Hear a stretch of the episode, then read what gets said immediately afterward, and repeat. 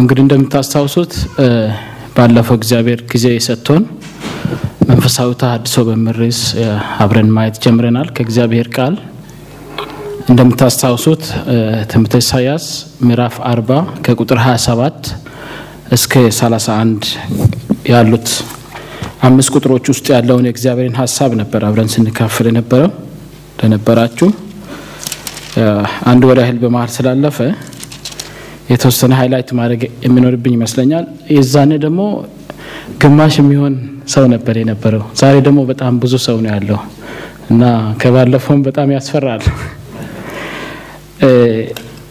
ቃሉን ላንበውና ትንሽ ሃይላይት ካረኩ በኋላ የባለፈው አብረን እንጸልያለን ከዛ በኋላ ወደ ዛሬው ክፍል እናልፋለን ሰዓት እየሄደ እንደሆነ አይቻለው ሌሎች ፕሮግራሞችን በመሃል ስላሉ እንደሆነ አስቡና ተረጋግታችሁ የእግዚአብሔርን ቃል እንሰማለን ይሄ የነጻነት ቤት ነው መጽሐፍ ቅዱስ ሲናገር የእግዚአብሔር መንፈስ ባለበት በዚያ አርነት አለ ይላል እና ሁላችሁም ነጻ ሆናችሁ በተረጋጋ መንፈስ የእግዚአብሔርን ቃል እንድትሰሙ ፈልጋለሁ እኔ ራሴን ጨምሬ ማለት ነው ቃሉን እናንብበው እንደዚህ ይላል ያዕቆብ ሆይ እስራኤልም ሆይ መንገዴ ከእግዚአብሔር ተሰውራለች ፍርዴም ከአምላክ ያልፋለች ለምን ትላለህ ለምንስ እንድትናገራለህ አላወቅህምን አልሰማህምን እግዚአብሔር የዘላለም አምላክ የምድር ዳርቻ ፈጣሪ ነው አይደክምም አይታክትም ማስተዋሉም አይመረመርም ለደካማ ኃይልን ይሰጣል ጉልበት ለሌለውም ብርታትን ይጨምራል ብላቴኖች ይደክማሉ ይታክቱማል ጎበዛዝቱን ፈጽሞ ይወድቃሉ እግዚአብሔርን በመተማመን የሚጠባበቁ ግን ኃይላቸውን ያድሳሉ እንደ ንስር በክንፍ ይወጣሉ ይሮጣሉ አይታክቱም ይሄዳሉ አይደክሙም ጌታ ይባረክ እንግዲህ ባለፈው መንፈሳዊ ተሐድሶ በሚል ከዚህ የመጽሐፍ ቅዱስ ክፍል አብረን እያየን ነበር እና ከቃሉ ትርጉም ነበር የጀመርነው ተሐድሶ የሚያስፈልገው ለምንድነው የሚለውን ስናነሳ አንድ ነገር የተፈጠረበትን አላማ በሚገባ ማከናወን ሲያቅተው ነው ብለን ነው የተነሳነውና ወደ ህይወታችን ስናመጣ የተፈጠነበት አላማ አለ እሱም worship ወይም እግዚአብሔርን ማምለክ የሚባል ነው አምልኮ ምንድነው የእግዚአብሔርን መልክ መልሶ ለእግዚአብሔር ሪፍሌክት ማድረግ ነው ብያችሁ ነበር ታስታውሱ እንደሆነ እግዚአብሔር ብቻ ነው አምልኮን አንደርስታንድ የሚያደርገው ሰው አምልኮን አንደርስታንድ ማድረግ አይችልም ስለዚህ የተፈጠነው እግዚአብሔርን ለማምለክ ከሆነ የተፈጠነበትን አላማ በሚገባ የማናከናውን ከሆነ መንፈሳዊ እርጅና ወይም መንፈሳዊ ድካም ውስጥ እንዳለንና ተሐድሶ እንደሚያስፈልገን ተነጋግረን ነበር እና እንደምታሳውሱት ከዚህ ክፍል አራት ዋና ዋና ሐሳቦችን እንደምንነጋገር ነግራችሁ ነበር የጀመርኩት እና የመጀመሪያዎቹን ሁለት ሐሳቦች አይተን ነበር የመንፈሳዊ ድካም ወይም እርጅና መንስኤዎችን ነበር መጀመሪያ ያየነው አንድ ሰው መንፈሱን የሚያደክሙ ወይም አንድ ሰው ለተፈጠረበት አላማ ግልጋሎት መስጠት እስካይችል ድረስ የሚያደርጉ ሁኔታዎችን ሁለት ዋና ዋና ምክንያቶችን ተመልክተን ነበር ከዚህ የመጽሐፍ ቅዱስ ክፍል የያዕቆብ ሕይወት ላይ ተመስርተን ማለት ነውና አንደኛውና ዋነኛው ምን ነበር የተባባልነው የእግዚአብሔርን ማንነት አለማወቅ እና ይሄ ጥያቄ ይፈጥራል እንዴት ነው አማኝ የሆነ ሰው የእግዚአብሔርን ማንነት የማያውቀው ልትሉ እንደሚችሉ በማሰብ ምሳሌም እንደሰጣችሁ ታሳውሳላችሁ ለ20 አመታት ያህል ፓስተር የነበረ ሰው ኤቲስት ሆኖ ለ20 አመታት ሳገለግል የነበረው በከንቱ ነው ያለበትን ሁኔታ ማለት ነውና መንፈሳዊ ነገር በጥንቃቄ ካልተያዘ ወደ እንደዛ አይነት ህይወት ሊያመራን እንደሚችልና እግዚአብሔርን ወደ አለማወቅ እንደሚያደርሰን ዛሬ ለእግዚአብሔርን ማወቃችን ዋስትና እንዳልሆነ ማለት ነው ከእግዚአብሔር መንፈስ ጋር መጣበቅ እንደሚያስፈልግ በሁለተኛ ደረጃ ለመንፈሳዊ እርጅና እንደምንስ ያነሳ ነው የእግዚአብሔርን ድምጽ አጣርቶ መስማት አለመቻል ወይም የእግዚአብሔርን ድምጽ መስማት አለመቻል ከዚሁ ከያዕቆብ ሕይወት ተመልክተናል ምክንያቱም መልእክተኛው መጥቶ ሲያናገረው ምንድነው ያለው አላወቅህምኔ አልሰማህኔ ብሎ ነው ሲያናገረው የነበረው በሁለተኛ ደረጃ የተመለከትነው የመንፈሳዊ ድካም ወይም እርጅና ምልክቶችን ነበረ መንስኤዎቹን ካየን በኋላ አንድ ሰው መንፈሱ ጥሩ እንዳልሆነ ጤናማ እንዳልሆነ እንደታመመ ወይም አደገኛ የሆነ መንፈሳዊ ሁኔታ ውስጥ እንዳለ የምናውቅባቸው ምልክቶች እንደዚህ ሁለት ዋና ዋና ምልክቶችን ከዚሁ ከያዕቆብ ሕይወት ተመልክተን ነበር አንደኛውና የመጀመሪያው እግዚአብሔር ማየት አይችልም ብሎ ማሰብ ወይም እግዚአብሔርን አይነ ስውር አድርጎ ማሰብ ወይም የእግዚአብሔር እይታ ልክ እንደ ሰው ያነሰ እንደሆነ ማሰብ ወይም እግዚአብሔርን ወደ ሰውነት ደረጃ ማሳነስ እንደሆነ ነግራችሁ ነበር ሁለተኛው ደግሞ እግዚአብሔር በቅንነት አይፈርድም ብሎ ማሰብ መጀመር ነው ከዚሁ ከያዕቆብ ሕይወት አስተውለናል መንገደ ከእግዚአብሔር ተሰውራለች ስለ እግዚአብሔር የነን አካሄድ የነን ህይወት እየተመለከተ አይደለም ፍርድ ከአምላክ ያልፋለች ስለ እግዚአብሔር በቀን እየፈረደልኝ አይደለም እንደ ማለት ያንን ተመለከተ ማለት ነው ስለዚህ መንፈሱ የደከመበት ሰው እንደዛ አይነት ንግግሮች ወይም የስንፍና ቋንቋ ካንደቤቱ መውጣት ይጀምራል ብለን ተነጋገርንና እግዚአብሔር ግዜ በሰጠን የሚከተለውን የተቀሩትን ሁለት የመፍቴ ክፍሎች እና ያለን ባልኳችሁ መሰረት እግዚአብሔር ፈቀደ ቸርችም ደሞ እድል ሰጣኛለች ዛሬ እንግዲህ ምን መለከተው የተቀሩትን ሁለቱን ሐሳቦች ነው በመጀመሪያ ምናየው የመንፈሳዊ ታድሶ መንገዶች ወይም እንዴት ነው ታዳ መንፈሱ የደከመሰው እንደገና ወደ ኦሪጅናል ፐርፐዙ መምጣት የሚችለው ምሎን ካየን በኋላ መንፈሱ የታደሰ ሰው ምን በህይወቱ ልታይ ይገባል ምሎንም አብረን እናያለን ጌታ ይባረክ ስለዚህ እንጸልይና ጌታ እንዲያስተምረን ትንሽ እንጸልይና ወደ ዋናው ሐሳብ እንገባለን ሃሌሉያ እግዚአብሔር መልካም አምላክ ነው ወገኖቼ የዚህ በዚህ ስፍራ የመቀመጣችን ዋናውና ትልቁ ነገር ኢየሱስ ክርስቶስ የእግዚአብሔር ልጅ በሕይወታችን የሰራው ስራ ነው ይሄንንም የእግዚአብሔርን ቃል ስንሰማ የተፈጠነበትን ዓላማ በሚገባ በመድር በተሰጠን እድሜ እንድንኖረው ነው ምክንያቱም በመድር የተሰጠን ጊዜ ትንሽና ደግሞ የዝግጅት ጊዜ ብቻ ነው ዘላለም ውስጥ ለምንኖረው ሕይወት በዚህ ምድር ባለንበት ጊዜ የምናደርጋቸው ድርጊቶች ዘላለማችን ላይ ተጽኖ ስላላቸው ነው የእግዚአብሔርን ቃል አብረን እንድንማር የተገደድነው አለበለዚያማ ጊዜ ማጥፋት ባላስፈልገም ነበር እግዚአብሔር መልካም አምላክ ነው ወዶና ፈቅዶ ሰብስቦናል ዛሬም ደግሞ በቃሉ እናገረናል ጌታ ይባረክ ቅዱስና የተፈራ የዘላለም አምላክ ሆይ በምህረትና በቸርነትህ ዛሬም ደግሞ እነን ወንድሞችን እህቶችን ሁላችንንም ተጠብቀህን ዛሬም ደግሞ በፊት እንድንሰበሰብ በጎ ፈቃድ ስለሆነ እናመሰግናለን ምህረትህ ስለበዛልን ቸርነትህ ስለበዛልን ስለተከታተልከን በምህረትህ ስለተከታተልከን በክፉ የሚከታተለንን ጠላታችንን አቤቱ እግዚአብሔር ዘላለም አምላክ ሆይ ጥለህልን ምህረትን ስለበዛልን እናመሰግናለን ቃልን ደግሞ እንድታበራልን በቃልህ እንድታናገረን ድምጽህን ወደ ያንዳንዳችን የልብ ጆሮ እንድትልክ በኢየሱስ ክርስቶስ ስም እንጸልያለሁ እኔን እርዳኝ ወንድሞችን እህቶችን እርዳቸው አቤቱ ጌታው የምትናገረውን መስማት የምንችልበትን ጆሮ ስጠን ስለ ሁሉ ስምህ ከፍ በል በጌታ በኢየሱስ ስም አሜን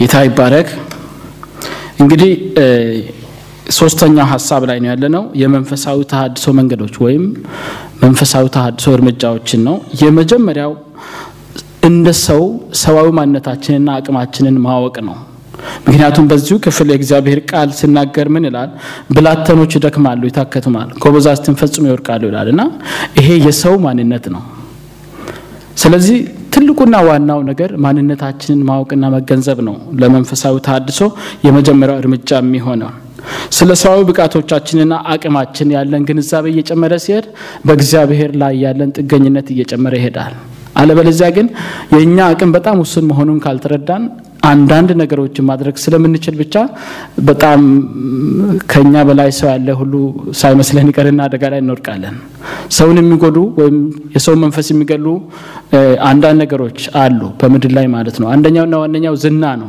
ሁላችንም ዝነኛ ወይም ታዋቂ መሆን እንፈልጋለን ያንን ነገራችን ስናደርግ ግን ከኛ በላይ ደግሞ እግዚአብሔር እንዳለን ረሳለንና ያ ደግሞ ለውድቀት ይጋብዘናል ማለት ነው ስለዚህ ትልቁና ዋናው ነገር ከስጋ የሆነ ነገር ከሰው የሆነ ነገር ሁሉ ሊሚት እንዳለው ገደብ እንደተበጀለት ልናገገባል ያንን ያወቀን ስንመጣ በእግዚአብሔር ላይ ጥገኛ መሆናችን ይጨምራል የተፈጠነው ደግሞ ለዛ ነው በእግዚአብሔር ላይ ጥገኞች ለመሆን ነው የተፈጠነውና እንደምታወቀው ውድቀት ነው ይሄ ከእግዚአብሔር ኢንዲፔንደንስን የመፈለግ ነገር ወደ ህይወታችን ያመጣው እንጂ ህይወትም ቀላል ነበር በእግዚአብሔር ላይ ዲፔንድ ብንሆን ነው የሚሻለን ምክንያቱም ህይወታችን ትርጉም ያለው የሚሆነው ከእግዚአብሔር ጋር ቁርኝት ስኖረን ነው ከእግዚአብሔር ራሳችንን መነጠል በፈለግን ቁጥር ልፋታችን ይጨምራል ጉዳታችን ይጨምራል የተለየ ነገር አይፈጠርም ስለዚህ አንዱና ዋንኛ ነገር መንፈሳችን እንድታደስ ካስፈለገ የመጀመሪያው ማንነታችንን በሚገባ ማወቅ ነው አቅማችንን በሚገባ ማወቅ ነው የሰው የሆነ ነገር ሁሉ ልክ እንዳለው ልንገነዘብ ይገባል ማለት ነው ይሄ እግዚአብሔር ቃል እንደሚነግረን ሌላው ምንድነው መጽሐፍ ቅዱሳችን ብዙ ነገር ይናገራል ስለ ስጋ ወይም ዳግም ያልተወለደ ማንነት ከያዝን ነገሮቻችን እንዴት እንደሆኑ መጽሐፍ ቅዱስ በግልጽ ያስረዳልና የተወሰኑ ተጨማሪ ማስረጃዎችን ከእግዚአብሔር ቃል አሳያችኋለሁ። ለምሳሌ አንደኛ ጴጥሮስ ምዕራፍ 1 ቁጥር 24 ላይ እግዚአብሔር ቃል ሲናገር ምን ይላል? አንደኛ ጴጥሮስ 1:24 ስጋ ሁሉ እንደ ሳር ነው፣ ክብሩ ሁሉ እንደ ሳር አበባ ነው። ሳሩ ይጠወልጋል፣ አበባውም ይረግፋል። ዛሬ ላይ በጣም ውበት ያለው የሚመስለው ከስጋችን የሆነ ነገር ነገ ደግሞ ተራ ይሆናል፣ ይጠወልጋል፣ ይራገፋል። መራገፉ ብቻ አይደለም ነፋስ ይወስዷል፣ በስፍራው ማታገኙትም ማለት ነው። ይሄ የመጽሐፍ ቅዱስ ክፍል የተጠቀሰው ወይም ሐዋርያው ጴጥሮስ የተጠቀሰው ከዚሁ ከትንቢተ ኢሳይያስ ምዕራፍ 40 ውስጥ ነው። ምዕራፍ 40 ከፍ ብሎ ስናይ ቁጥር 6 አካባቢ ይሄ ተመሳሳይ ሐሳብ አለ። ስጋ ለባሽ ከንቱ እንደሆነ ማለት ነው።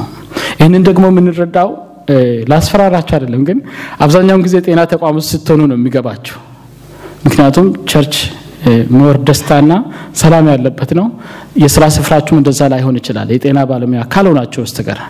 ሆስፒታል ውስጥ ስትሆኑ ነው በደንብ የሚገባችሁ ሰው ማንነቱ ማለት ነው። ወይም ያንዳንዳችን ታመን እናቃለን። ጉልበታም ልትሆኑ ትችላላችሁ፣ ስፖርት የሚሰሩ ማስል ቢልድ የሚታደርጉ ትሆኑ ይሆናል። ግን የታመማችሁ ቀን ጣታችሁንም ካን ማንቀሳቀስ እንደማትችሉ ስትረዱ ነው የሚገባችሁ የሰው አቅም ምን ያህል ውስን እንደሆነ ማለት ነው። እንደዚሁም ደግሞ መጽሐፍ ቅዱሳችን በሌላ ስፍራም ደግሞ ስናገር በተለይ መንፈሳዊ ነገሮችን በተመለከተ ዘካርያስ ላይ ስናገር ምን ይላል? ለዘሩባቤል እግዚአብሔር የተናገረው ቃል ነው። ዘሩባቤል በተጨናነቀ ጊዜ ምንድነው የሚለው እግዚአብሔር ቃል? ለዘሩባቤል የተባለው እግዚአብሔር ቃል ይሄ ነው፣ በመንፈስ እንጂ በኃይልና በብርታት አይደለም። በተለይ በእግዚአብሔር ቤት ውስጥ ስለምንሰራው ስራ ደግሞ ሞር ልንጠነቀቅ ይገባል። ምክንያቱም የእግዚአብሔር ቤት ውስጥ አንዳንድ ጊዜ በመንፈስ ጀምረን በስጋ ምንጨርስበት ጊዜ ስላለ ማለት ነውና የእግዚአብሔር ቤት ውስጥ እንኳን ሆነን የስጋ አቅም ሊሚት አውቀን የቱጋድ የእግዚአብሔር መንፈስ ደግሞ ኃላፊነት እንደሚወስድ ልንገነዘብ ይገባል። በአጠቃላይ ስለ መንፈሳዊ ድሳት ነው ያወራን ያለነውና መንፈሳዊ ህይወታችን ያለ እግዚአብሔር መንፈስ ሊሰራ እንደማይችል አምነን ልንቀበል ይገባል። በስጋ የፈለግነው ነው ያለንማር ልናቅ እንችላለን። ሌላው ቀርቶ መጽሐፍ ቅዱስን ራሱ በትምህርት ቤት ደረጃ ገብተን በዲግሪ ደረጃ ልንማር እንችላለን። ግን የእግዚአብሔር መንፈስ ካላገዘን በጣም አስቸጋሪ ነው የሚሆነው ማለት ነው። ስለዚህ ቀደምም ተናገራለሁ ስለ ያዕቆብ ያነበብነው ክፍል ላይም በግልጽ እናቀራለን። ብላቴኖች ይደክማሉ ይታክቱማል ይላል፣ ጎበዛዝትን ፈጽመው ይወርቃሉ። ይሄንን ክፍል ትንሽ ላብራራ ፈልጌያለሁ። ምንድነው ብላቴኖች ይደክማሉ ስል ብላቴና ምንላቸው? ገና ታዳጊ ማለት ነው፣ ብዙ ተስፋ ያላቸው ምንላቸው ማለት ነው፣ ወጣት ናቸው ምንላቸውና እነዚህ እንኳን ህይወታቸው ከንቱ እንደሆነ አንዳንዴ እናስተውላለን። በተለይ በለጋ እድሜ ሰዎች ሲሞቱ አስተውላችሁ ሊሆን ይችላል በያስባለውና ምን ያህል እንደሚከፋ ምን ያህል እንደሚጨንቅ አንዳንድ ጊዜ ደግሞ ወጣት ሆነው የማይሆን ማለት የማይገባ ነገር ደግሞ ሲያደርጉና በጣም ወደ ጥፋት የሚወስዳቸው ነገር ሲያደርጉ ስንመለከት በጣም እናዝናለን። እንደዚሁም ደግሞ እንግዲህ ጎበዛስት ያልናቸው አሁንም ወጣት የሚለውን ብቻ ላመለከት ይችላል። እኔ እንደገባኝ ከሆነ ጎበዛስት የሚለው በአጠቃላይ ስለ አቅም ነው የሚያወራው ብዬ ነው ያሰብኩት። ጉልበት አለን የሚሉ አቅም አለን የሚሉ ብዙ ማድረግ እንችላለን የሚሉ አንድ ወቅት ላይ እንዳወቁ እንደቻሉ አይቀጥሉም። ጊዜ ይመጣል እነሱም ደግሞ አቅማቸው የሚወርቅበት ሁሉ ነገራቸው የሚወርድበት ጊዜ ይመጣል። ስለዚህ ዛሬ ላይ ኃያላን ታዋቂ ወይም ደግሞ አዋቂ ተብለው የተጨበጨበላቸው አንድ ወቅት ላይ ደግሞ ታሪክ ብቻ ሆነው ይቀራሉ። ምናልባት አልፎ አልፎ በሚዲያ ሰምታችሁ ሊሆን ይችላል። እነዚህ በፊልም ኢንዱስትሪ በጣም ዝነኛ ይሆኑ ወይ መንግስታትን የሚገዙ ያስተዳደሩ ሰዎች እድሜያቸው አርጅቶ ሲሞቱ ሚዲያ ይዘግባል ስለነሱ። ስለዚህ የሰው ታሪክ ከልኩ አልፍም ሌላችሁ ነው። ስለዚህ አንዱና ዋንኛው የመጀመሪያው ከእግዚአብሔር ጋር ያለን ህብረታችንን ለማስተካከል መንፈሳችንን ለማደስ የመጀመሪያው የማንነታችንን ልክ አቅማችንን ማወቅ ነው፣ ልካችንን ማወቅ ነው። ስለዚህ ነብዩ ኢሳይያስም ቀደም እንደተጠቀስኩት ስጋ ለባሽ ሁሉ ሳር ነው፣ ክብሩም ሁሉ እንደ ምድረበዳ አበባ ነው የተናገረውን ቃል ሁሉ ጊዜ ማሰብ ያስፈልጋል። ዛሬ በጤንነት ብንባረክ እግዚአብሔር ይመስገን ነው። ምክንያቱም ጤናን የሚሰጥ እግዚአብሔር ነው። ነገ ደግሞ ላይኖረን ይችላል። ዛሬ ስላለን ልናመሰግን ይገባል። ያ ማለት ግን ሊያኩራራን ሊያስመካን የሚችል ጉዳይ አይደለም። ስለዚህ ስንቶቻችን ያለ እግዚአብሔር መንፈስ ምንም ማድረግ እንደማንችል አትሊስት በ24 ሰዓት ውስጥ አንድ ጊዜ እናስባለን። ፕራክቲካሊ እናርገው ብዬ ነው። ስንቶቻችን እንረሳለን፣ እንዘነጋዋለን። ፕሮፌሽናሊ ያጠናናቸው ነገሮች በሚገባ ማከናወን መስራት ስለምንችል አንዳንዴ ሁሉንም ያወቅን ሁሉ ይመስለናል። ግን ልክ እንዳለን እንረሳለን። ስለዚህ ምድራውዝናችን ዕውቀታችን ሀብታችን እነዚህ ሁሉ ከንቱ እንደሆኑ ሊገባን ይገባል።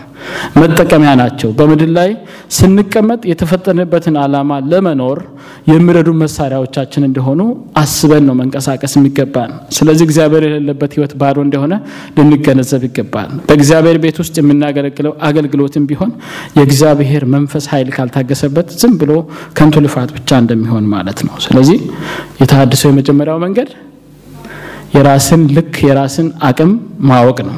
ወደ ሁለተኛው ሐሳብ እንለፍ። ሁለተኛው የእግዚአብሔርን ማንነት ማወቅ ነው። አንዳንድ ጊዜ እግዚአብሔርን ያቃሉ ሰዎች ግን የእግዚአብሔርን ልክ የእግዚአብሔርን አቅም አያውቁም። እግዚአብሔር ምን ያህል ነገሮችን መስራት እንደሚችል አይገነዘቡም፣ አይረዱም። እግዚአብሔርን ስለማወቅ መጽሐፍ ቅዱሳችን ሲናገር በመዝሙር 46 ቁጥር 10 ላይ ምን ይላል? እረፉ እኔም አምላክ እንደሆንኩ እወቁ። እግዚአብሔርን ማወቅ ረፍትን ያመጣል ወደ ህይወታችን ማለት ነው። ስለዚህ እግዚአብሔርን ስናቅ ነው ከዚህ ሁሉ ልፋት በስጋ ነገሮችን ለማሳካት ለማከናወን ከምንፍጨረጨረው መፍጨረጨና ሩጫ የምንገታውና የምናርፈው ማለት ነው። ስለዚህ መጽሐፍ ቅዱሳችን እንደምናገረው እግዚአብሔርን ማወቅ ከረፍት ጋር የተያያዘ ከሆነ እግዚአብሔር ነው ማለት ነው የሚያሳርፍ እንጂ እጃችን ለፍቶ የሚያመጣልን ነገር አይደለም። ስለዚህ ያለንና የምናየው እንደዚሁም ደግሞ ለመጨበጥ የምንተጋለት የምንኳትለት የሚያሳርፈን እንዳልሆነ ማወቅ አለብን። የሚያሳርፈን የእግዚአብሔር ማንነት ነው። ሁኔታዎች ዙሪያችንን ከበው ያሉ ላይክ የዲያብሎስ ክስም ሊሆን ይችላል። እነዚህ ሁሉ የእግዚአብሔርን ማንነትና ዕውቀት ሊያደበዝዙብን ይታገላሉ። መንፈሳችንን የሚያወርዱት በዚህ መንገድ ነው። ሱራችን ላይ የሚሰሩ ብዙ ነገሮች ይኖራሉ። ለእግዚአብሔር ነገር ስፍራ መስጠት እናቆማለን። በጣም ቢዚ ስለምንሆን ማለት ነው። ስለ ላይፍ ነው እየተናገርኩ ያለሁት። እያንዳንዳችንን በዛ ውስጥ ያለፍን እንደሆነ ይገባኛል። ሱራችን ላይ ላይክ በእለተለት እንቅስቃሴዎቻችን ውስጥ አቺቭ ለማድረግ የምንታገላቸው ነገሮች አሉ። እነዚህ ነገሮች ቢዚ ያረጉንና ይወጣጥሩንና የእግዚአብሔርን ማንነት ይሸፍኑብን ይጀምራሉ። ስለዚህ መጠንቀቅ አለብን ሌላችሁ ፈልጌ ነው።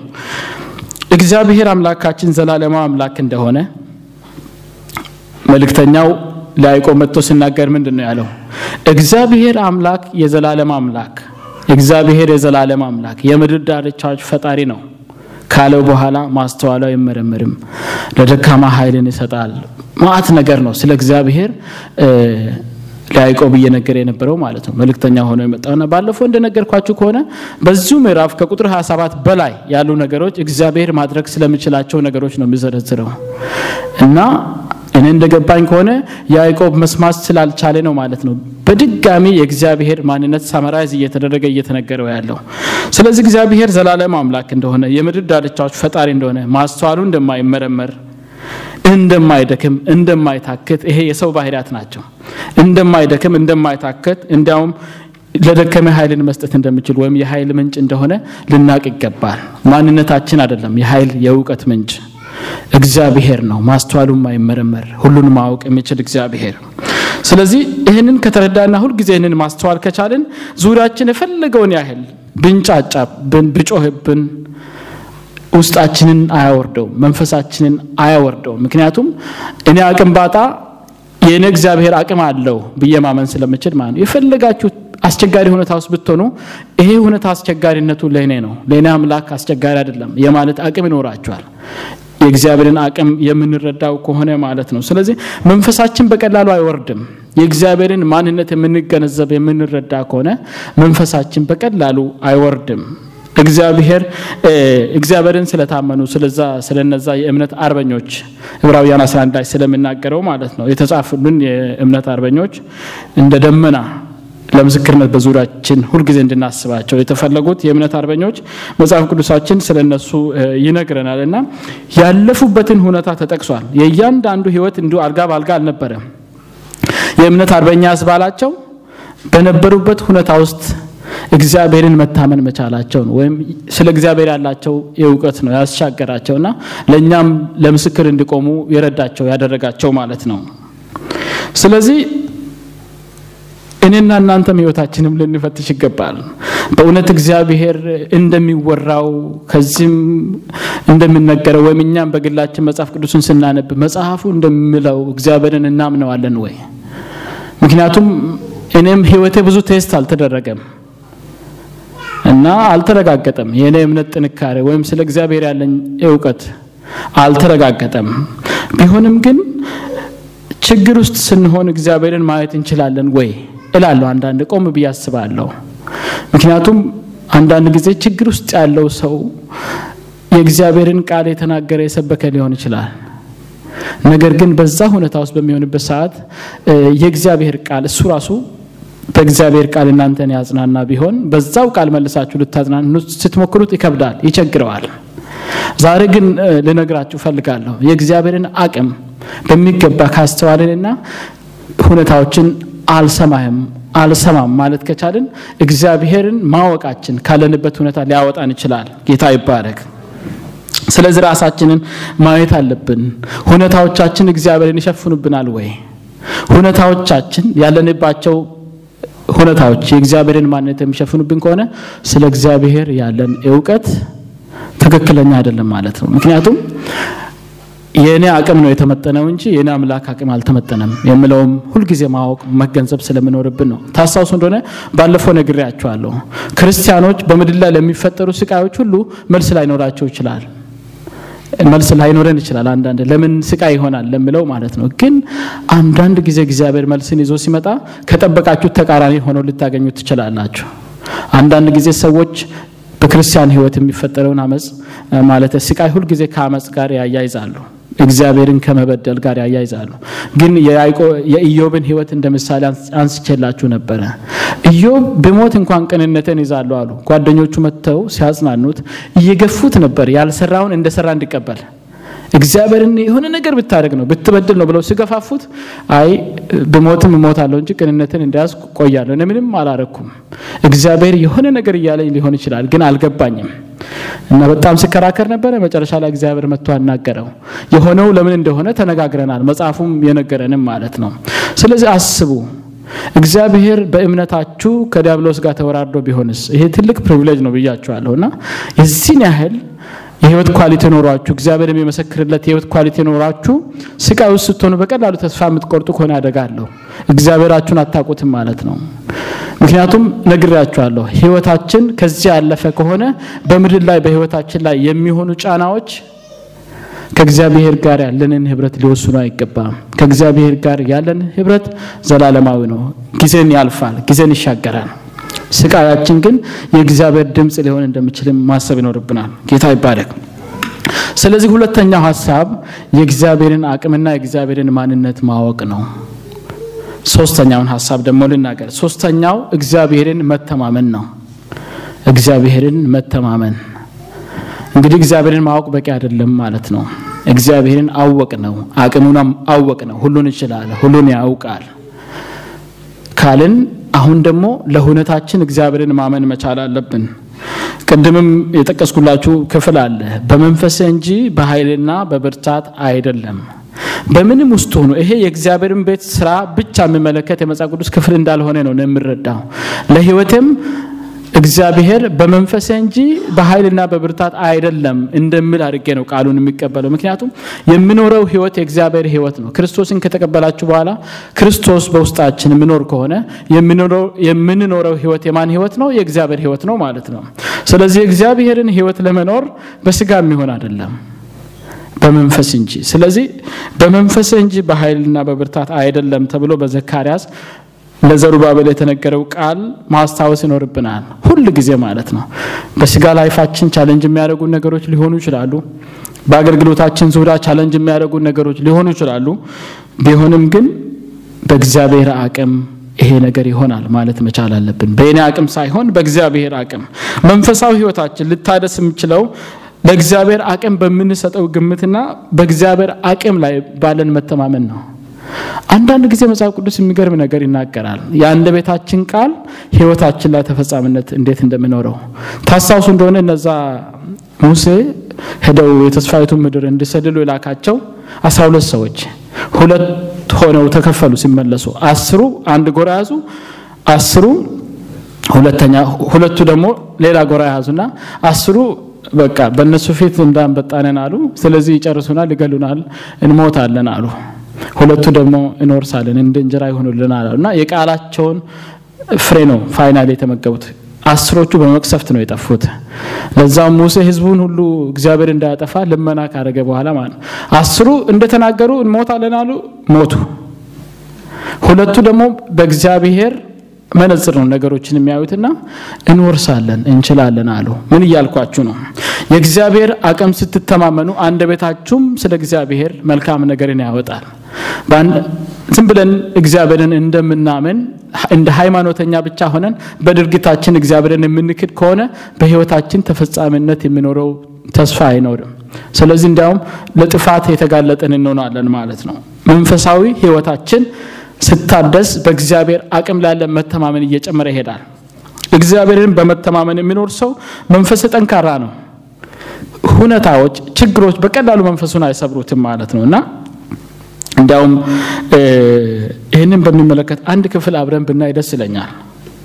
ትንቢተ ኤርምያስ ምዕራፍ 17 ቁጥር 7 ላይ ያለ ቃል አለ እግዚአብሔርን ስለሚተማመን ሰው የተጻፈ። ኤርምያስ 17 ከሰባት ጀምሮ 3 ቁጥሮችን ነው አነባለሁ በጌታ ስም። እንደዚህ ይላል 17:7 እንደዚህ ይላል በእግዚአብሔር የታመነ እምነቱም እግዚአብሔር የሆነ ሰው ብሩክ ነው። በውሃ አጠገብ እንደተተከለ በወንዝ ዳር ስሩን እንደሚዘረጋ ሙቀትም ሲመጣ እንደማይፈራ ቅጠሉም እንደሚለመልም በድርቅ ዓመትም እንደማይሰጋ ፍሬውንም እንደማያቋርጥ ዛፍ ይሆናል ይላል። በዚህ ስፍራ ፀሐይ አይኖርም አላለም፣ ድርቅ አይኖርም አላለም። ልዩነት ያመጣው ምንድነው? ስሩን ወደ ምንጩ መስደዱ ነው። ገብታችሁ አላደረ? በዙሪያው ያሉት ሌሎች ዛፎች ሲደርቁ ያ ዛፍ ምን አይሆንም? መድረቅ አይደለም፣ ፍሬ ማፍራት አያቋርጥም። ስለዚህ ባጭሩ የገባኝ ምንድነው?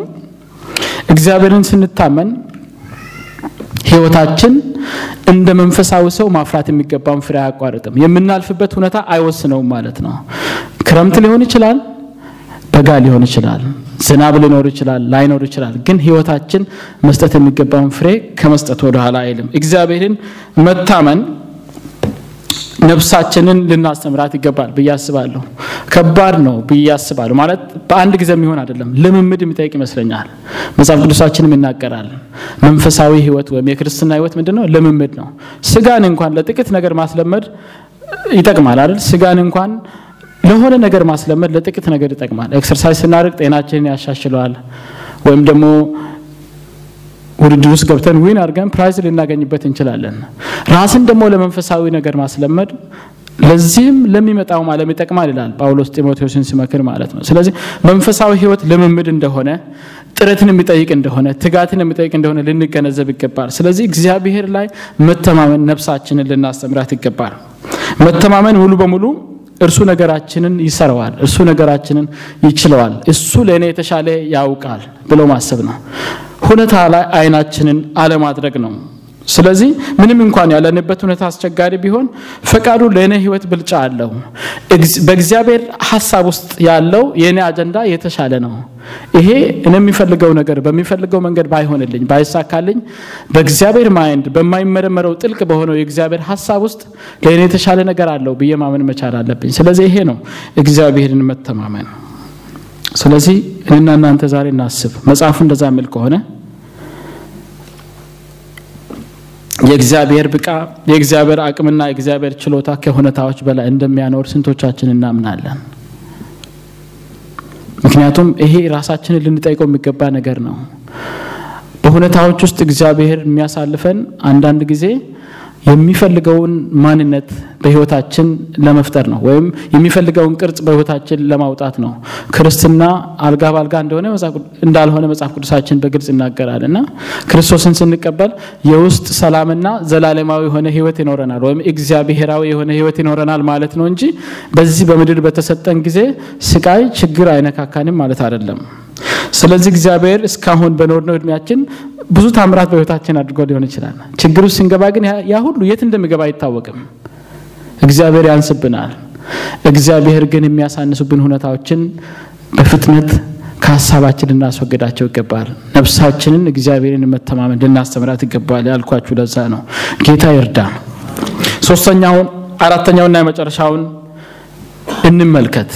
የመንፈሳዊ ተሐድሶ መንገድ አራተኛውና የመጨረሻው እግዚአብሔርን መጠባበቅ ወይም የእግዚአብሔርን ጊዜ መጠበቅ። ይሄ ከባድ ሁላችንም የማንችለው ነገር ነው። እግዚአብሔርን መተማመን በቂ አይደለም። በዛ ክፍል ምንድነው የሚለው? እግዚአብሔርን በመተማመን የሚጠባበቁ ግን ኃይላቸውን ያድሳሉ። እግዚአብሔርን የሚተማመኑ ብቻ አይልም፣ የእግዚአብሔርን ጊዜ የሚጠብቁ ጭምር ነው የተባለው። ስለዚህ እግዚአብሔር የኛን ነገር በጊዜው እንደሚሰራ ከኛ ጊዜ ይልቅ የእግዚአብሔር ጊዜ ለኛ የተሻለ እንደሆነ ልናምን ይገባል። አሁን አንድ ያልገባን ነገር በመድር ጊዜ በሚባል ኮንሰፕት ውስጥ ነው ምንኖረው። እግዚአብሔር ግን ዘላለም አምላክ ነው። እግዚአብሔር ባለበት ዓለም ውስጥ ጊዜ የሚባል ነገር የለም። ኢተርኒቲ ውስጥ ጊዜ የሚባል ነገር የለም። ስለዚህ እኛ እንደ ትልቅ ነገር የቆጠርነው ወይም እንደ ረጅም ጊዜ የቆጠርነው በእግዚአብሔር ዘንድ ማይክሮ ሰከንድም ላይ ሆን ይችላል ማለት ነው። ትልቁና ዋናው ነገር እግዚአብሔር በአንዳንድ ሁኔታዎች ውስጥ ትንሽ እንድንቆይ ድርስ ሰጠን የተሻለ ነገር ያዘጋጀልን እንደሆነ ማሰብ አለብን። ወይም እግዚአብሔር የሚፈልገውን ቅርጽ እስከንይዝለት ድረስ ነው እዛ ነገር ውስጥ ያስገባን እንደሆነ እንደዛ አርገን ልናስብም ልናምንም ይገባል። እግዚአብሔርን መተማመን በቂ አይደለም ነው ያልኳችሁ ያለሁት። የእግዚአብሔርን ጊዜ መጠበቅ ሁለተኛው ወሳኙ ነገር ነው። አንዳንድ ጊዜ ሰዎች እግዚአብሔርን በጣም በሙሉ ልባቸው አምኑና ታምራት እንዲደረግላቸው ፈልገው ሊሆን ይችላል። ይመጣሉ ታምራት ወደሚደረግበት ስፍራ ይጸለይላቸዋል። የእግዚአብሔር ጊዜ ግን ገና ስለሚሆን ያ ነገር ምን አይሆንም፣ አይሳካም። የመጡበት ታርጌት አድርገው የመጡት ነገር አይሳካም። ልባቸው እንክትክቱ ይወጣል። ስለዚህ እግዚአብሔርን መተማመን በቂ አይደለም። የእግዚአብሔርን ጊዜ መጠበቅ በእግዚአብሔር ላይ ያለን ጥገኝነታችንን ያሳያል። ስለዚህ ያንተ ጊዜ ለኔ የተሻለ ጊዜ ነው በየማመን መቻል አለብኝ ማለት ነው። እንግዲህ መጠባበቅላል በዚህ ክፍል ላይ በአማርኛችን የተጻፈውና እኔ መጠባበቅና መጠበቅ የተለያዩ ኮንሰፕቶች እንደሆኑ ነው ምረዳውና መጠበቅ በኔ መረዳት ጊዜው የሚታወቅ ወይ መምጫው የሚታወቅን ሰው ምን እናደርጋለን? ለምሳሌ 18 ሰዓት ላይ መጣለው ያለን ሰው እንጠብቀዋለን። ምክንያቱም 18 ሰዓት ላይ መጣለው ስላለ ማለት ነው። መምጫ ጊዜውን ግን ማናቅ ግን መምጣቱን ብቻ እርግጠኛ የሆነን ሰው አንጠብቀውም፣ እንጠባበቀዋለን። የመጠበቆች ድምር ነው በእኔ እምነት መጠባበቅ ማለት ብዙ መጠበቅ ከባድ ነው አይደል? ከባድ ነው። በተለይ ከእግዚአብሔር ጋር ክርክር ውስጥ ያለን ሰዎች ይሄ ከባድ ሊሆን እንደሚችል አስባለሁ። ቢሆንም ግን የእግዚአብሔር ጊዜ ለኛ የተሻለ ጊዜ እንደሆነ ማመን አለብን። በነገራችን ላይ እግዚአብሔር በራሱ ካላንደር ነገሮችን እንደሚሰራ ባለፈው ነግራችሁ ነበርና እናንተ ለእግዚአብሔር ስኬጁል ስላወጣችሁ እግዚአብሔር አይመጣም። ይሄንን ልታውቁ ይገባል። እኔም ላቅ ይገባል። እናስባለን ለኛ መልካም የመሰሉንን ነገሮች መጽሐፍ ቅዱስም እናገራል። በሰው ፊት ለርሱ ግን የምትመስል መንገድ አለ ይችላል አይደል? እግዚአብሔር ግን ልብን ያያል። ኦኬ ልብን እንኳን ባያይ እግዚአብሔር ዘላለምን ያውቃል። በሚመጣው ጊዜ ውስጥ ያለውን ስለሚያውቅ እኔ መልካም የመሰለኝን ስለፈለኩ አይሰጠኝም። ምናልባት ልጆች አሏችሁ ወላጆች አንዳንድ ጊዜ ልጆቻችሁ ይንፈራገጣሉ። ያው ልጅ ያለውም ያንን ማድረግ ትዝለኛል። በግድ በጉልበት አንድ ነገር እንዲደረግልን ለማድረግ እንንከባለላለን፣ እንጮሃለን፣ እንረብሻለን። አንዳንድ ወላጆች ልባቸው ደከም ያለ ይሰጧቸዋል የሚፈልጉትን ነገር። አንዳንዶች ደግሞ ዲሲፕሊንንም ሊያስተምራቸው ስለሚፈልጉ የፈልገውን ያህል ቢጮሁ ቢወራጩ ድንከባለሉ ይጎዳሉ ብለው ማይሉም በቃ ጆሮ አይሰጧቸው።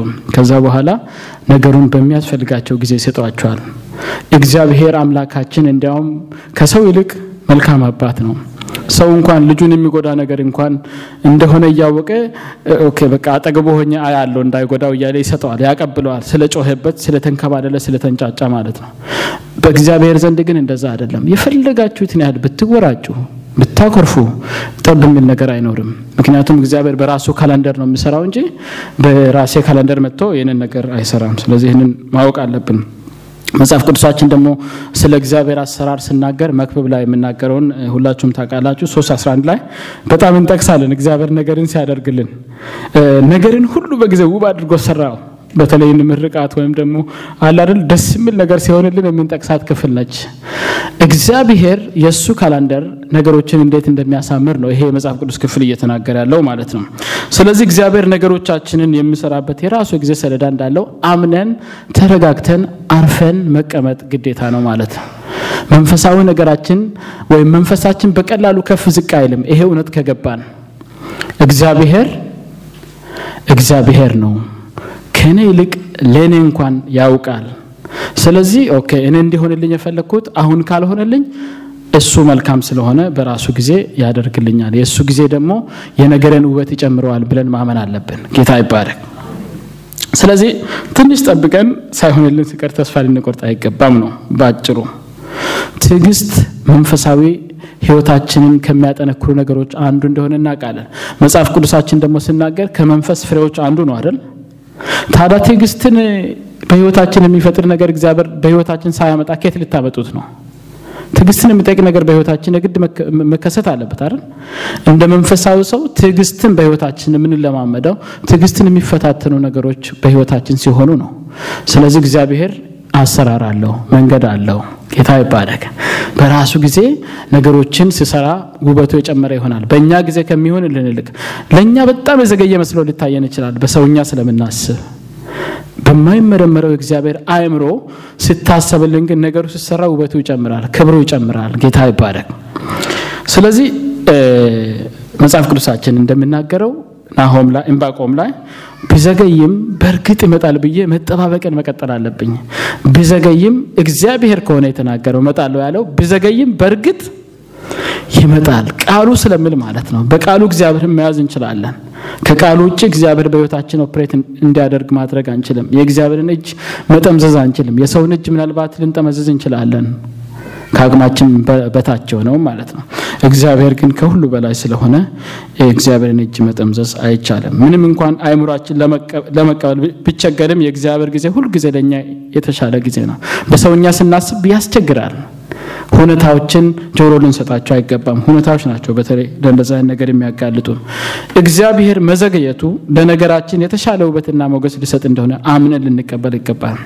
እግዚአብሔር በዘገየ ቁጥር በእግዚአብሔር ዘንድ እየተሰራ ያለው የኛ ነገር ይሄን ያክል ጊዜ ከወሰደ በጣም ከፍተኛ ቫልዩ እንዳለው ልናስብ ይገባል ጌታ ይባረክ በኢዮብ ህይወትም የሆነው ይሄ ነው መጀመሪያ በመድር ፍት ከነበሩ ሰዎች ልክ በጣም ሀብታም እንደነበረ መጻፉ ይናገራል ነገር ሁሉ ከተፋበት በኋላ ስጋው ጭምር ሳይቀር ከተፋበት በኋላ እግዚአብሔር ተመልሶ መጥቶ ካናገረ በኋላ የሆነለት ከፊተኛው ልክ የኋለኛው ክብሩ በጣም ከፍ ያለ እንደሆነ መጽሐፍ ቅዱስ ይናገራል ስለዚህ ባለንበት ሁኔታ ውስጥ ሆነን እግዚአብሔርን እያመሰገንን ልንጠባበቀው ይገባል እንዲያውም ማጉረምረም የሚባለውን ነገር ተተን ማለት ነው ምክንያቱም አጉረመረምን ተንጫጫን የተለየ ነገር ስለማንፈጥር ማለት ነውና መጽሐፍ ቅዱሳችን ደግሞ በምስጋና ውስጥ እግዚአብሔር ማዳኑን የሚገልጥበት መንገድ እንዳለ ይናገራል ድነት የሚያስፈልገው ነገር ቢሆን ወይም ማምለጥ የሚያስፈልገው ሲቹዌሽን ውስጥ ብንሆን እግዚአብሔርን በማመስገን እንጠብቀው በዛው ሸለቆ ውስጥ ሆነን እግዚአብሔርን በማመስገን እንጠብቀው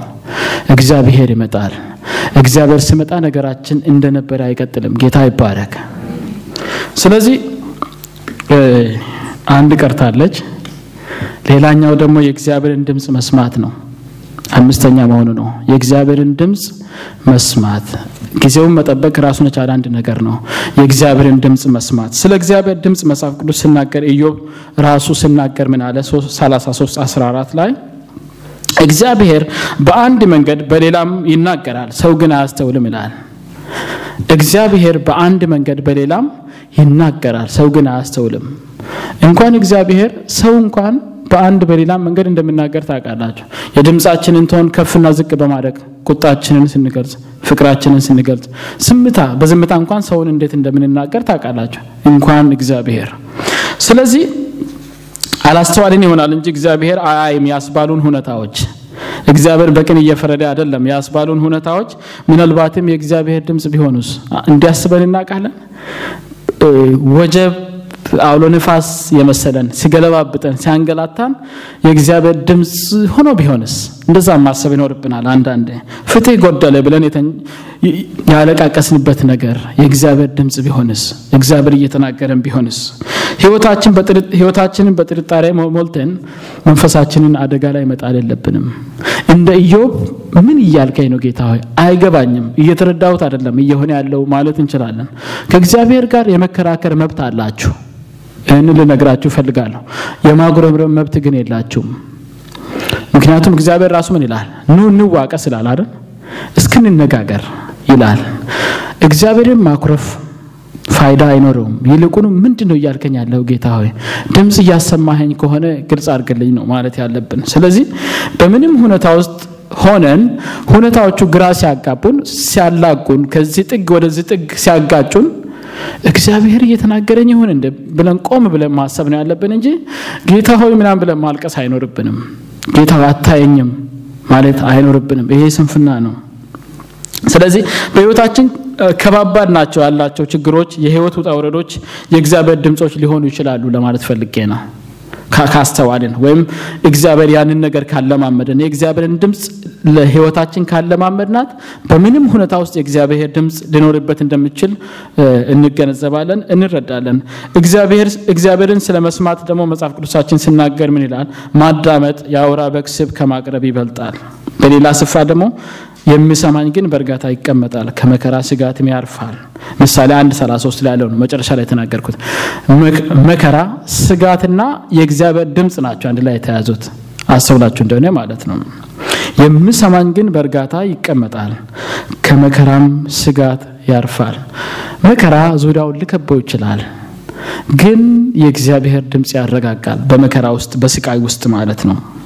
የእግዚአብሔርን ድምጽ መስማት ስንለማመድ እግዚአብሔር ደስ የሚሰኝባቸውን ነገሮች ማድረግ እንችላለን ምክንያቱም የተፈጠነበትን ኦሪጅናል ፐርፐዝ አስበውንም ለወርሺፕ ነው የተፈጠነው ህይወታችንን እግዚአብሔር ኢንጆይ ሊያደርገው ይፈልጋል እኛ ሳይሆን እግዚአብሔር ኢንጆይ እንዲያደርገው ይፈልጋል ስለዚህ እግዚአብሔርን ደስ የሚያሰኝ ማድረግ የምንችለው በምንም ሁኔታ ውስጥ ደስ የሚያሰኝ ነገር ማድረግ የምንችለው የእግዚአብሔርን ድምጽ ስንለማመድና ምን ከኛ እንደሚፈልግ ስንረዳ ነው በመጀመሪያ ደረጃ ስለዚህ ሽብር በሽብር በሆነ ሁኔታ ውስጥ እንኳን ብንሆን የነፍስ እረፍት ምኖረን የእግዚአብሔርን ድምጽ በሚገባ ከተለማመድን ምንም ማለት አይደለም በዛ ውስጥም የእግዚአብሔር ዓላማ ካለበት ምን ያጨናንቀናል ምንም ያጨናንቀን ነገር አይኖርም ምድራው መከራ መንፈሳችንን ማሸበር ያቆማል የእግዚአብሔርን ድምጽ ከተለማመድ ነው ማለት ነውና እግዚአብሔር በማንኛውም ሁኔታ በኩል ሊያናግረን እንደሚችል እንረዳለን ያው ከምንም በላይ እግዚአብሔር በቃሉ እንደሚያናግረን ታቃላችሁ በመጽሐፍ ቅዱስ በኩል ግን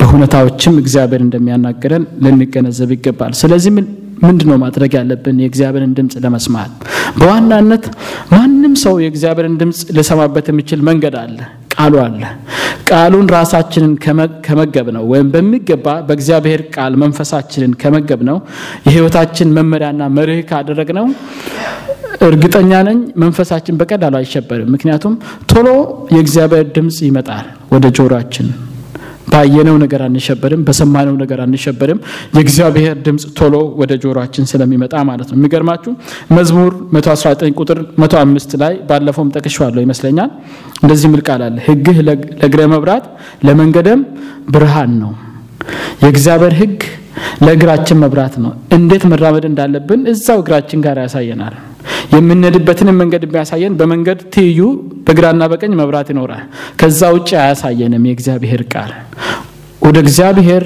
ህይወት ወይም ወደ ዘላለም ህይወት በሚናደርገው ጉዞ ዘላለማዊ ወደ ሆነው ጊዜ ወደ ለለበት ህይወት ጉዞ ስናደርግ እግራችን እንዳይደናቀፍ መብራት ነው ቃሉ የምንነድበትን መንገድ ያሳያል መብራት ነው ስለዚህ ከዚህ በላይ መፈለግ አይኖርብንም ይሄ እግዚአብሔር ፈቃድ ነው እግራችን እንዳይደናቀፍ ለእግራችን የሚሆን መብራት የእግዚአብሔር ቃል ይሰጣል የምንነድበትን መንገድ ሊያሳየን እግዚአብሔር ቃል የመንገድ መብራት ይሆነናል ከዛው እጪ አያስፈልገንም ከዛው እጪ ከመንገዱ በስተቀኝና በስተግራ ያለው ማየት አልተፈቀደልህም አልተፈቀደልሽም አያስፈልግም ስለዚህ ቃሉን ማሳይ ሆነ ወደዛ ለመሄድ ቃሉ ግልጽ አድርጎ ማሳይ ሆነ ምንድነው በግራ በኩል ያለው ብዬ ከመንገዱ ወጥቼ ቼክ ማድረግ አይኖርብኝም ቃሉም ያሳየኝ መንገድ ተከትዬ መሄድ አለብኝ ጌታ ይባረክ ስለዚህ የእግዚአብሔር ድምጽ በሆነው በእግዚአብሔር ቃል በክርስቶስ ምሳሌ ተፈጠረውን አዲሱ ማንነታችንን ልንመግብ ይገባል ትልቁና ዋንኛው የታድሶ ዓላማ ምንድነው ወደ ኦሪጅናል ዓላማችንኛ መመለስ ነው ክርስቶስ ነው በመድር መጥቶ ኦሪጅናል የተፈጠረው ሰው እንደዚህ ነው መልኩ ያለን ዳግም ስንፈጠር ወደ ክርስቶስ ማንነት ነው ምን ለወጠው ከጊዜ ወደ ጊዜ መጽሐፍ ቅዱስ ነው ይሄንን የሚለው መጽሐፍ ቅዱሳችን በቆላስይስ 3:10 ላይ ምን ይላል የተፈጠረውን ምሳሌ እንዲመስል ዕውቀትን ለማግኘት የሚታደሰውን አዲሱን ሰው ለብሳችሁታል ይላል ይሄ አዲሱ ማንነታችን የሚታደስ ነው ኮንቲኒስሊ ካላደስ ነው ሪግሬስ ያደርጋል ወደ ኋላ ይመለስብናል ወደ አሮጌ ማንነቱ ማለት ነው ስለዚህ ይሄ አዲስ ማንነታችን እድሳት ይፈልጋል በየጊዜው መታደስ ይኖርበታል ማለት ነው ስለዚህ አዲሱ መንፈሳዊ ማንነታችን የሚታደሰው በእግዚአብሔር ቃል ነው ምክንያቱም የፈጠረውን ምሳሌ እንዲመስል ዕውቀትን ለማግኘት ከእግዚአብሔር ቃል በሚያገኘው ዕውቀት ነው የሚታደሰው እንጂ ምድራው በሆነ ዕውቀት አይደለም አለበለዚያ እግዚአብሔር ድምጽ በሆነው በቃሉ ካልመገብነውና እንድታደስ ድል ካልሰጠነው ይቀጭጫል ወይ ይሞታል እንደገና መፈጠር ሊኖርበት ነው ማለት ነው ስለዚህ የእግዚአብሔርን ድምጽ መስማት መለማመድ አምስተኛውና የመጨረሻው የታድሶ መንገድ ነው ጌታ ይባረክ ስለዚህ በሁነታዎች ውስጥ የእግዚአብሔርን ድምጽ ለይቶ መስማት ራሳችንን ማሰልጠን አለብን ፐርሰናላይዝ እናደርገው ማለት ነው ራስን ማሰልጠን አለብኝ በእውነት ይፈልገውን ያል ችግር ቢያጨናንቀኝ የጥሞና ጊዜ መውሰድ አለብኝ እግዚአብሔር እውነት የሆነ ነገር ይያልከኝ ነው በዚህ ችግር ውስጥ አሁን ባለውበት ሁኔታ ውስጥ ማለት መቻል አለብኝ በእግዚአብሔር ድምጽ አማካይነት ብቻ ነው የእውነተኛ መንፈሳዊ ህይወት ሊኖረን የሚችለው ማለት ነው እግዚአብሔርን የማንሰማበት ህይወት አይደለም ወይም ባጭሩ እንዳይዛብ መሆን ነው አዲስ የተጠራንበት ህይወት ከእግዚአብሔር ጋር ቁርኝት እየፈጠረን ወደ እግዚአብሔር ህይወት የምንጓዝበት ጉዞ ስለሆነ ማለት ነው ጌታ ይረዳናል ጌታ ይባረክ አሁን ወደ አራተኛውና ወደ መጨረሻው ዋና ሐሳብ እንሄድ አጭር ነው ይሄኛውን ቶሎ እናቀራለሁ አላሰፋም ሰዓቱም ይሄድ ስለሆነ ማለት ነው አራተኛውና መጨረሻው በዚህ ክፍል ላይ ተመስርተንና ያለን ያልኳችሁ የታደሰ መንፈሳዊ ህይወት መገለጫዎች አራት ከዚሁ የመጨረሻው ጥቅስ እግዚአብሔርን በመተማመን የሚጠባበቁ ግን ኃይላቸውን ያድሳሉ ካለ በኋላ 31ኛው ቁጥር ምንድነው ብለው እንደ ንስር በክንፍ ይወጣሉ ይሮጣሉ አይደክሙም ይሄዳሉ አይታክቱም የሚል ቃል አለና እነዚህ የመጨረሻው ጥቅስ ውስጥ ያሉትን የተሐድሶ ምልክቶችን ቶሎ አሳያችሁና እንጨርሳለን እንግዲህ ከላይ የተዘረዘሩትን የመንፈሳዊ ታድሶ የእድሳት እርምጃዎች ተግባራዊ ካደረግን አንድ ሰው የእግዚአብሔርን ድምጽ የሚሰማ ከሆነ እግዚአብሔርን የሚተማመን ከሆነ የእግዚአብሔርን ጊዜ የሚጠብቅ ከሆነ የእግዚአብሔርን ማንነት የሚረዳ ከሆነ ስለራሱም ሊሚት የሚያውቅ ከሆነ የሚከተሉት ምልክቶች በህይወቱ ሊታዩ ይገባል መጽሐፍ ቅዱሳችን እንደሚለው ማለት ነው የመጀመሪያው የኃይል እድሳት ይሆንለታል አጭርና ቀላል ቋንቋ ልጠቀም ታማችሁ ምታቁ በጣም ታማችሁ ከሆነ አንድ ጊዜ በጣም ስንታመም ምግብ ሁሉ መብላት አንችልም አይደል ከዛ በኋላ እያገገምን ስንሄድ አቅማችን ሲመለስ ይታወቀናል ምግብን እንጨምራለን ጨምሩ ማለት እንጀምራለን እዛኔ መብላት ያልቻልነው ማለት ነው በሰው ድጋፍ የምንቀመጥ የምንቆም ከነበረ አሁን እስኪ ደሞ ለብቻዬ ልሞክር ማለት እንጀምራለን እንደዛው ነው መንፈሳዊ ህይወት ከጉርጓድ ውስጥ የወጣ መንፈስ የእግዚአብሔር ነገር ጥማቱ እየጨመረ ይሄዳል ጸሎት ከምንም በላይ ያልቻለው ወይም ያልሆነለት የነበረው ያ መንፈስ አሁን የእግዚአብሔርን ፊት መፈለግ ይጀምራል አንዳንድ ጊዜ አጋጥማችሁ ያቁም just ይሁን ውስጣችሁ ከእግዚአብሔር ጋር መሆን ይፈልጋል ይሄ መንፈሳችሁ እየተነቃቃ መሆኑን ነው የሚያሳየው መንፈሳችሁ አቅም እንዳለው ያሳያል ማለት ነው ስለዚህ አካሄዱ አመጋገቡ አነጋገሩ እንደሚቀየር ከበሽታ ያገገመ ያለ ሰው እንደዛው ነው መንፈሳዊ ህይወታችን ማለት ነው ስለዚህ የጸሎት ህይወታችን ሲታደስና ያለን ቃሉን የመመገብ ህይወታችን ሲታደስና ያለን ኢቭን ወንጌልን ለሰዎች መናገር ፓሽናችን ይጨምራል ግን መንፈሳችን በጣም ይወረደ ከሆነ እንኳን ለሰው ስለ እግዚአብሔር ልንናገር ለኛም አልሆነልንም። ባለፈው ነግራችኋለሁ የጨለመባችሁ እንዴት አርጋችሁ ለሌላው ብራን መሆን የምትችሉት ወይም መሆን የምንችለው ከባድ ነው። ግን ብራንኛ ጋር እንዳለ እየታወቀን ሲመጣ አቅሙኛ ጋር እንዳለ ያቅም ባለበት እግዚአብሔር ስለሆነ ሌሎችን ወደዛ ፓወር ወይም ወደዛ ብራን የመሳብ ነገራችን ጉጉታችን ይጨምራል። ክርስቶስ በህይወታችን እየተገለጠ ይመጣል ወይም ክርስቶስን መግለጣችን እየጨመረ ይሄዳል ማለት ነው። ሁለተኛው ምልክት አንድ ሰው መንፈሱ መታደሱ ከተያዝንበት ሁኔታ በላይ ከፍ እንላለን። ከተያዝንበት ሁኔታ በላይ ከፍ ይያልን መሄድ እንጀምራለን። ከኔው ጋር ናችሁ አይደል? በጣም እሺ ጌታ ይባረክ። ያው እያያችሁን እንደሆነ አስባለሁ ብዙም ባይታየኝም ማለት ነው። ሁለተኛው ምልክት ከተያዝንበት ቅድም ማግሮምረም ውስጥ የከተተን ሁኔታ አለ አይደል? በእግዚአብሔር ቃል ውስጥ እንዳየነው ስንፍና ካንደበታችን እንዲወጣ ያደረጉ ሁኔታዎች ነበሩ። ከተያዝንበት ሁኔታ ማግሮምረም በህይወታችን ከፈጠረው ሁኔታ ተላቀን ሁኔታዎች ከበታቻችን መሆን ጀምራሉ ማለት ነው። ይሄንን ሐሳብ እንግዲህ እንደ ንስር በከንፍ ይወጣሉ የሚለው ሐሳብ ላይ ተመስጬ ነው ይሄንን እየነገርኳችሁ ያለሁት።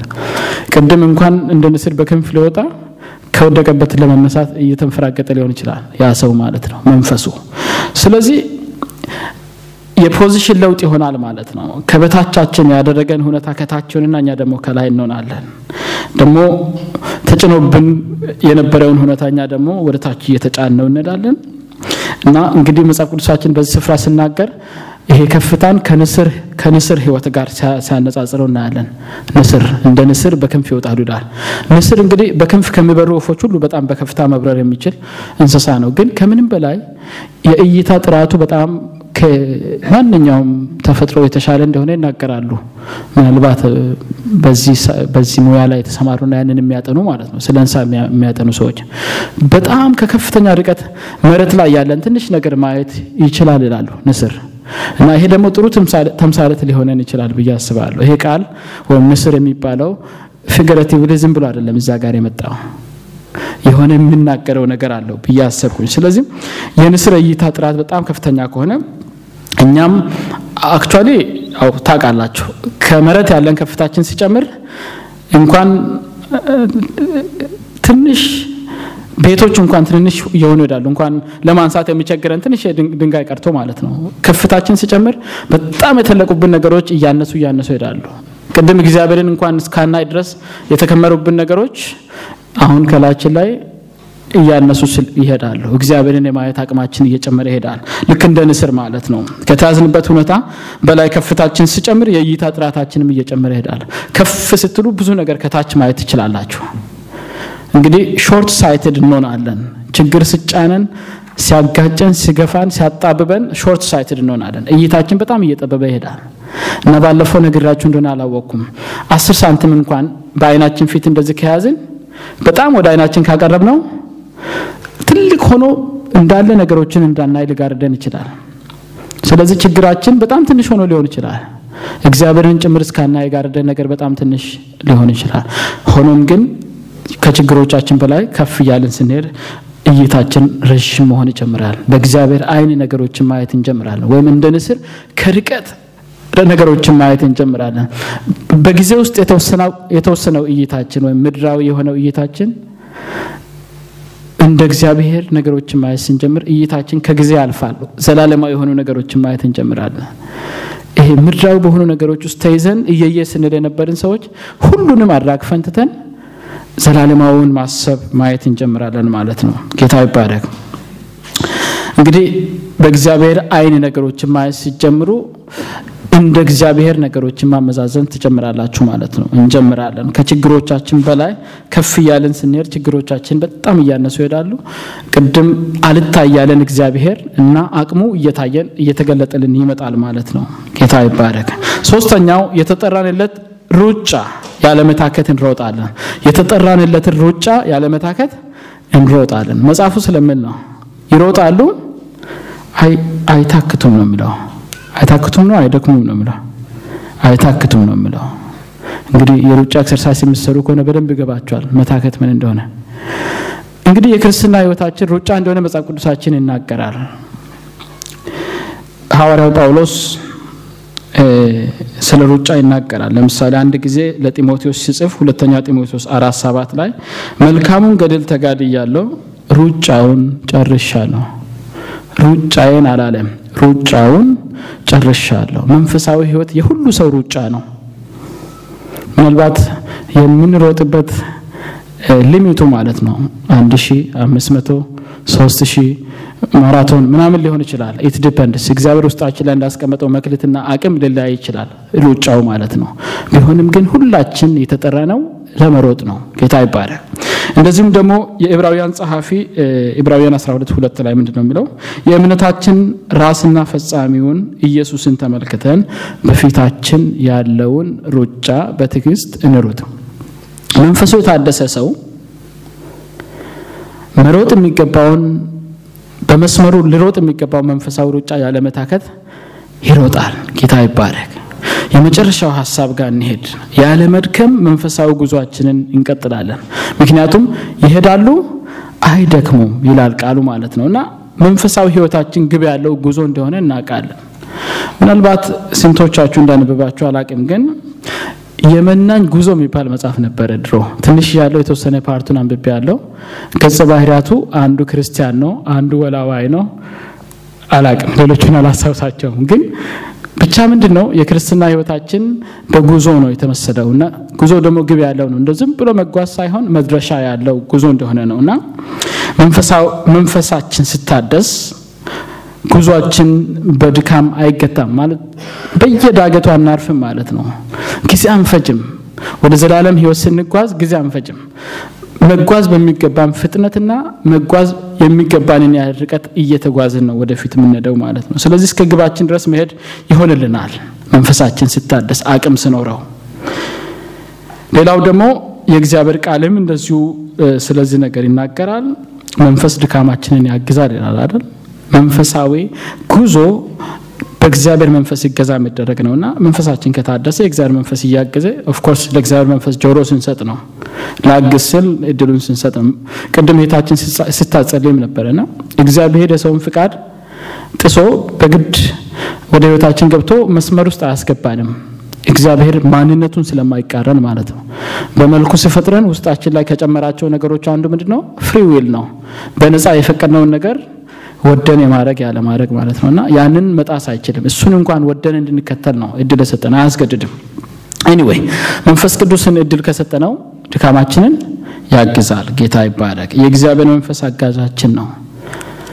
አጽናኝ ተብሏል፣ ኢንከሬጀር ተብሏል፣ ወይም ደጋፊ አጽናኝ ብዙ ነገር ተብሏል። የእግዚአብሔር መንፈስ ወደ እውነት የሚመራ ስለዚህ በመጀመሪያ ደረጃ ህብረታችንን በሚገባ ከእግዚአብሔር መንፈስ ጋር ካደረግን በስጋችን ምን አድርገው ነገር አይደለም። ምክንያቱም የስጋ ማንነታችንን አይተናል ኦሬዲ እንደሜዳ አበባ ነው። የእግዚአብሔር መንፈስ ነው የሚያግዝ። ጌታ ይባረክ። ሰዓቱ ትንሽ ገፍቷል ግን ትንሽ ለእግዚአብሔር ቃል ምላሽ መስጠት ያለብን ይመስለኛል። ሌላ ጊዜ እንደምናደርገው እንድናደርግ አልፈለኩም ማለት ሰምተናል ጨርሰን ወደ ሻይ ልንሄድ እንችላለን ግን እንደዛ እናርግ እስኪ ዛሬ። ቀደም ተናግረ ነበር ይሄ የነጻነት ቤት ነው። የእግዚአብሔር መንፈስ ባለበት አርነት አለና የእግዚአብሔርን መንፈስ ጥቂት እንድናናገረው ፈልጋለሁ። ጥቂት ላይክ 2 ወይ 3 ወይ 5 ደቂቃ በዛ ማለት ነው። ስለዚህ ሁላችንም በእግሮቻችን እንቁምና በእግዚአብሔር ፊት በግላችን እግዚአብሔርን እናናገረዋለን። ስለ ቃሉ እግዚአብሔርን እናናገረዋለን።